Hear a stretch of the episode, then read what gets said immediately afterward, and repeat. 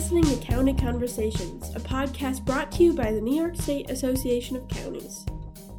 This episode features a conversation on recycling at the local level, proposed extended producer responsibility legislation in New York State, and policies that have reduced importation of recycled materials and led to a global recycling crisis. I'm your host, Kate Pierce, multimedia specialist with NYSAC. Today we're joined by Dawn Timm, Director of Niagara County's Division of Environmental and Solid Waste and Vice Chair of the New York Product Stewardship Council.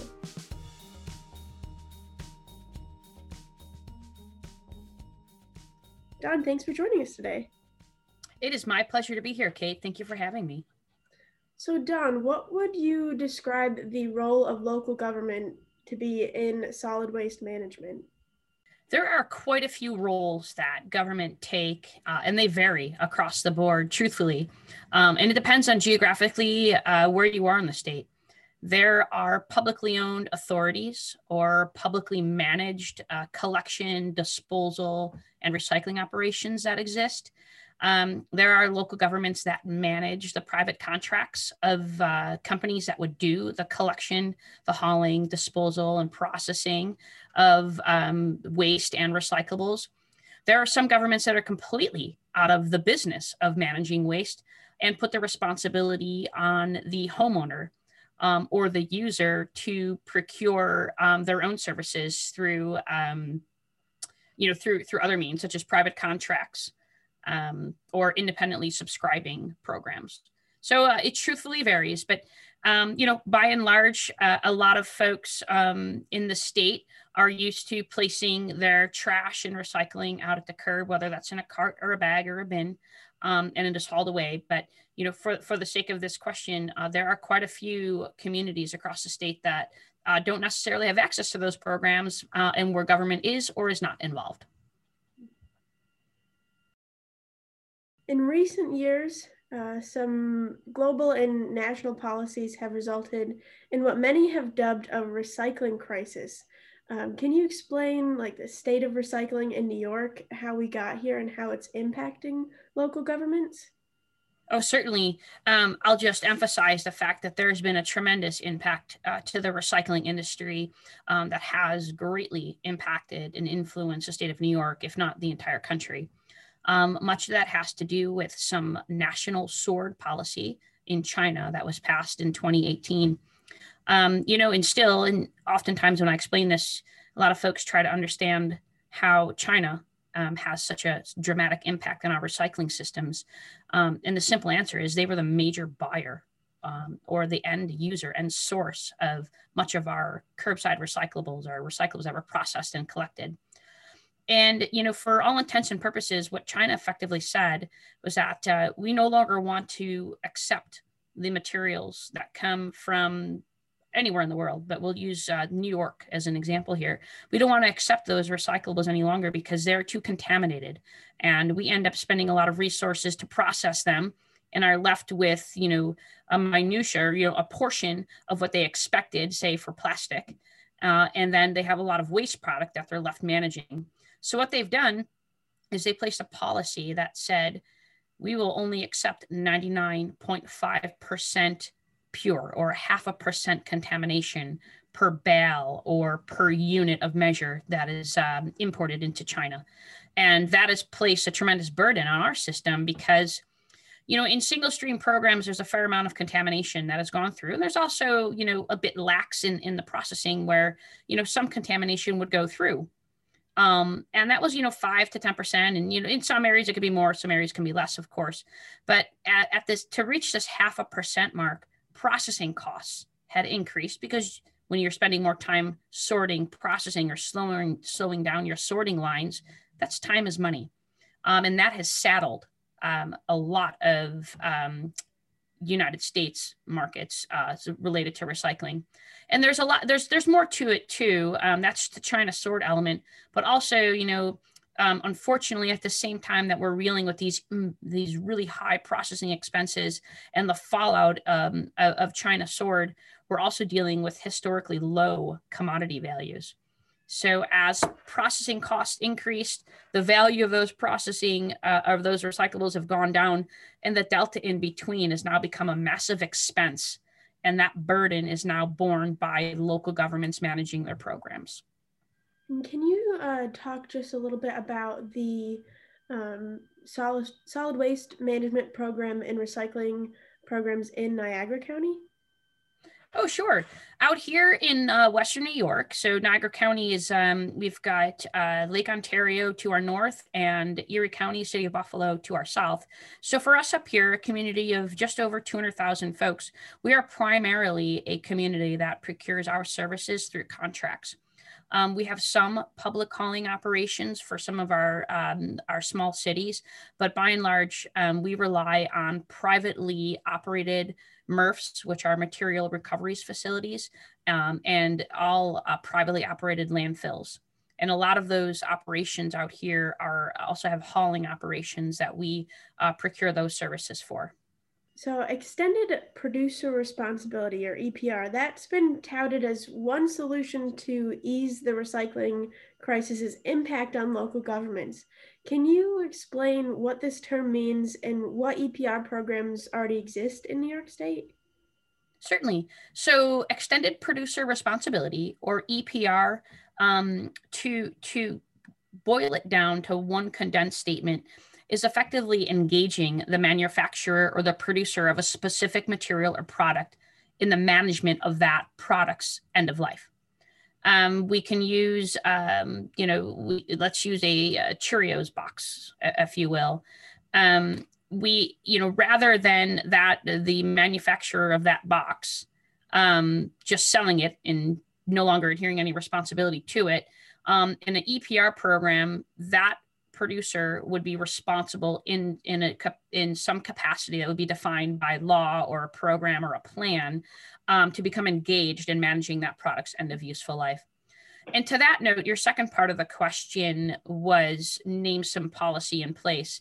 Um, one that immediately comes to mind is mercury thermostats.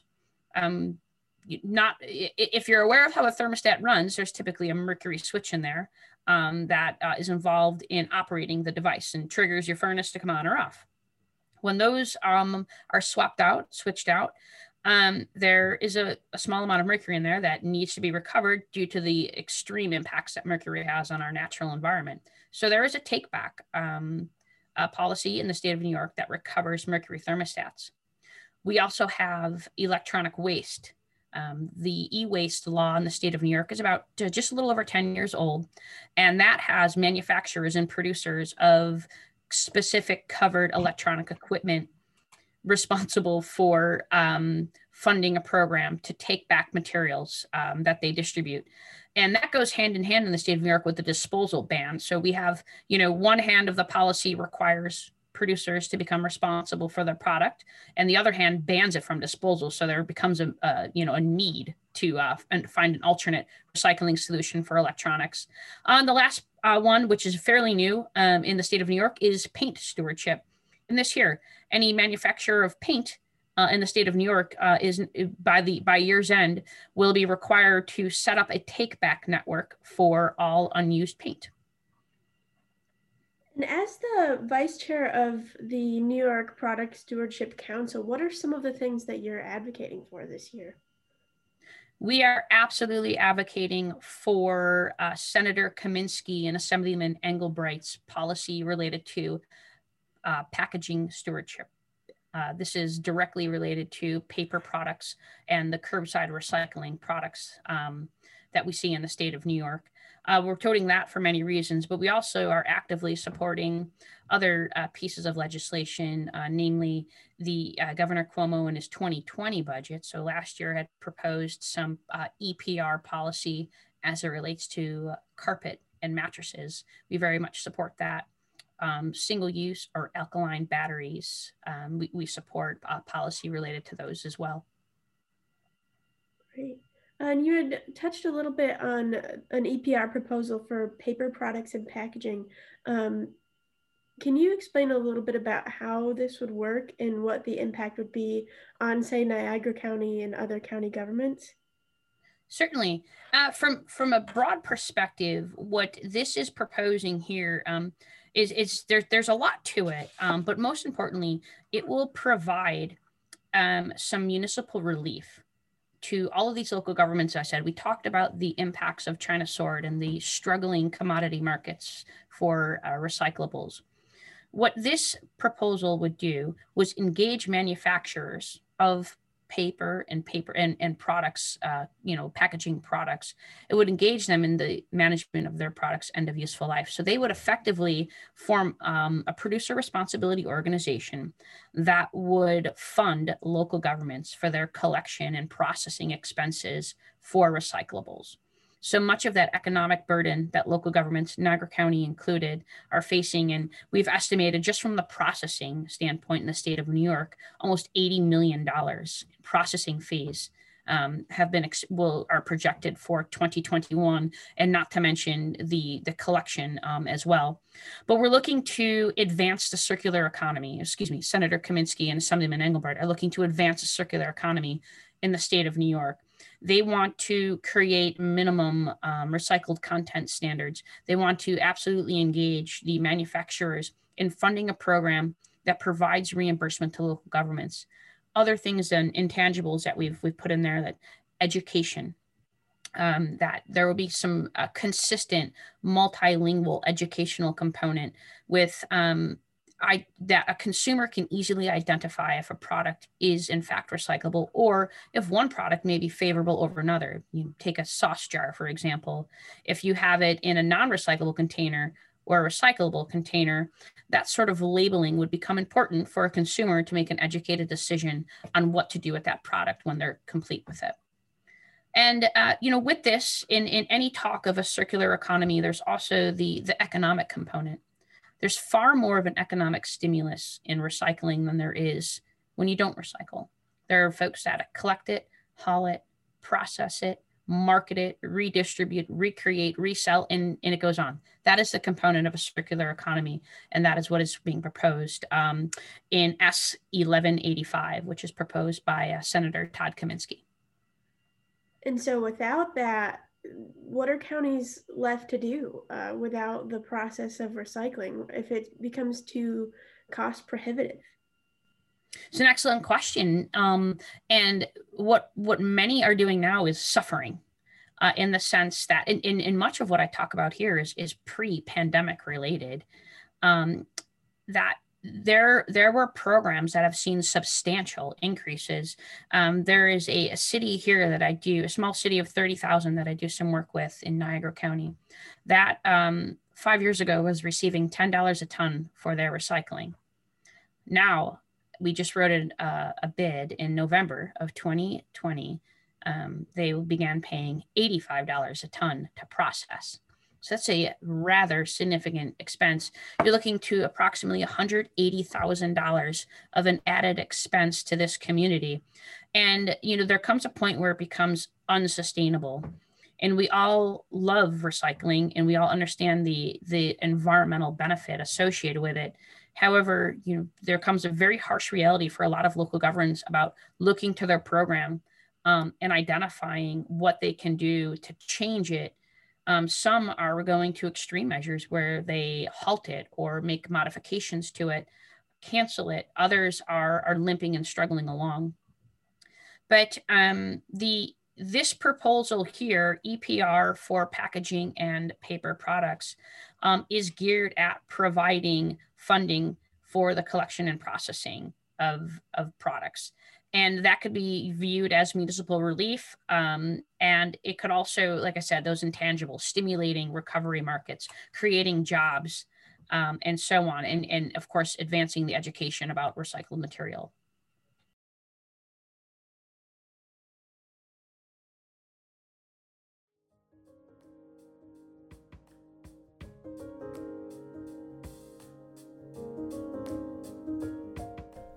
We'll be right back to the discussion after this brief message from our sponsor. NYMIR is a licensed, regulated insurer owned by its policyholders, over 900 municipalities across New York State. Together, they have built a strong, fiscally responsible company providing property and casualty insurance to counties, cities, towns, and villages, both big and small. NYMIR is a non for profit program. Customer service, knowledge of municipal operations, as well as risk management and aggressive claims defense are the cornerstones of the company, not shareholder returns or corporate earnings targets. And what sort of education is available to folks? Um, so, say in Niagara County, I'm a resident in Niagara County, hypothetically. Um, mm-hmm. How would I know what? We'd love to have you here in Niagara County. Mm-hmm. Oh, that'd be great. So you're asking about what type of education is available. Um, I I hold a responsibility in this community to educate, and um, much of that I rely on a social media platform or a web-based platform uh, I often interact with local government leaders and officials. Um, I, I place myself at community events, you know, whether it's our county fair or at the household hazardous waste events uh, that we sponsor. So we try to create a strong community presence um, and link the community to um, to their their trash and recycling. We want to reduce waste. We want to increase recycling. We want to recycle the correct way. Um, the state of New York, DEC, also provides a, in, in champions a recycle right campaign. Um, and much of that again is you know uh, through the use of you know some creative graphics and um, and marketing uh, social media platforms you know educational materials for schools and such. Um, is where, where we're not, where we're not where we're not present is on a product. And many people struggle with what is recyclable and what isn't um, to to a lot of folks, the arrows on the bottom of their plastic cup uh, indicates it's recyclable. Um, but if there's a number in there, you know, we'll we'll use a, a number, the number three. Um, very unlikely. The number six, anything polystyrene, uh, very much unlikely that it is recyclable. But that gets confused because we can't we can't say to any manufacturer of that cup that they need to say that this is not recyclable or how they can manage this product. So to the so to the consumer, they see arrows, they put it in their recycle bin. Um, this proposal uh, involves an educational campaign where these manufacturers will have the ability um, and the obligation to create educational messages on their materials or their boxes or websites or something to disseminate to the broader um, public. And just from my own curiosity, you had mentioned um, that contamination of recycled product. Um, when you say contamination, is that an issue of things going in with the recycled product that are not supposed to be there, or say like you toss in a container that still has food waste on it? Uh, it could really be both, and that that's an excellent question. A lot of the programs we have in the state of New York um, have transitioned to what we call single stream or single sort processing. So that means everything goes into one truck that goes to one facility where it's sorted. So in that process, you have paper mixing with plastic, mixing with metal, um, you know, mixing with cardboard, and and the sophistication of the process is meant to separate that. However, if you put um, your yogurt tub in there that was half full of yogurt, um, and through the process it ends up contaminating you know some paper in there. We've devalued it. So that's a contamination component. But also too if some somebody thought that a garden hose um, and a plastic kiddie pool and some toys the little people toys um, were recyclable and put those in their uh, recycling container those too have to get sorted out as well. And that could be viewed as contamination so getting back to my point about, you know, increased processing time and time is money, the, the, the quicker and faster we can process recyclables, the less expensive it'd be in theory. So to do that, we need to educate folks on the proper things to put into their recycling stream and also to take some care to remove some of those food waste um, contaminants, if you will, the sauce, the yogurt, the liquids, the mold. You, you, you I, I've I'm I'm guilty of it. That cottage cheese container that's been in the back of the fridge that's turned a lovely color of green. Yeah, scoop it out, rinse rinse out the container, and then put it in the recycle bin. You know, anything that you wouldn't want to keep around in the fridge or on the counter, right? I guess you wouldn't really want to send to your recycling facility. Sure, sure. You know, I I've had residents approach me about, well, do I need to run it through the dishwasher? No, but you know, make a good effort to to rinse it out and and and and um and get rid of the you know anything that you know anything that's in it you know essentially you know. If i think you know some folks get frustrated with the you know the the ketchup container that you can't squeeze out and there's this much in there. You rinse it give it a good shake and rinse it and, and then uh, and then put into your recycling container. And it's those little things that, that will make a tremendous difference. And this needs to be part of a movement. Um, everyone uh, in in a position that I serve across the state, you know, is faced with edu- educating um, residents about this this component and um, having producers engaged you know it, it it the reason a stool has three legs is that we will have consumers we will have government and we will have producers all involved in assisting with advancing recycling in the state of new york. And right now it's just it's it's not a stool it's just consumers and government. So EPR policy related to packaging and paper products adds that third leg, that stability, um, and the control, if you will, that we lack in government. We certainly can't tell. Um, we're, we're, always reactionary in government. Um, the sophistication of packaging and products and single use materials has advanced so much that we are always reactionary with dealing with those materials. So to engage producers in there um, and set forth something called an eco-modulating fee, if you will, that the more recyclable and the, the greater the market exists for material, the less of a, a fee a producer will pay for that product. But something that's not recyclable and, and lacks uh, an adequate market will have a higher fee. And this is something um, in um, S1185 proposed by Senator Kaminsky that, that um, a producer would work towards um, and submit a plan to the state for approval about how they would fund uh, this program to reimburse local governments. As we're winding down here, is there anything else that you'd like to add to the conversation, either about the proposal or any other priorities for county and municipal solid waste agencies during the 2021 legislative session? Well, thank you for that opportunity.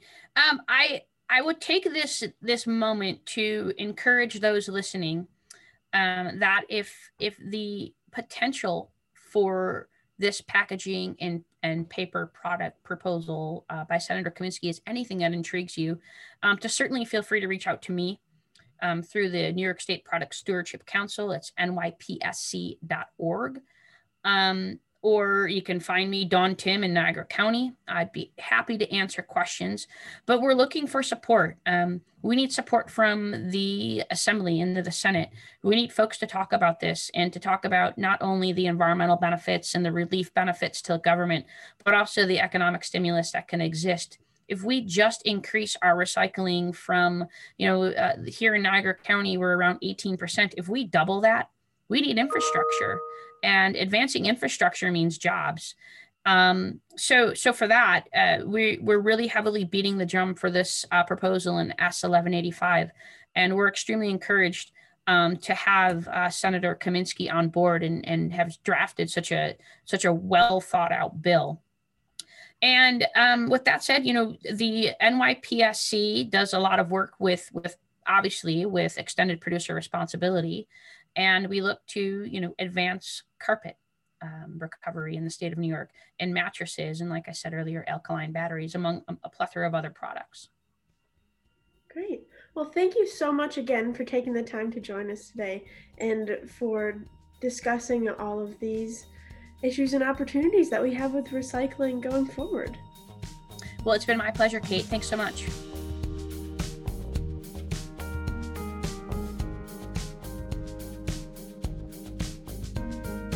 Thanks for listening to this week's episode of NYSAC's County Conversations podcast. Keep tuning in to hear more insightful interviews on policy and innovative solutions at the county level. And feel free to reach out to our staff if there is a topic you would like to hear us discuss on the podcast.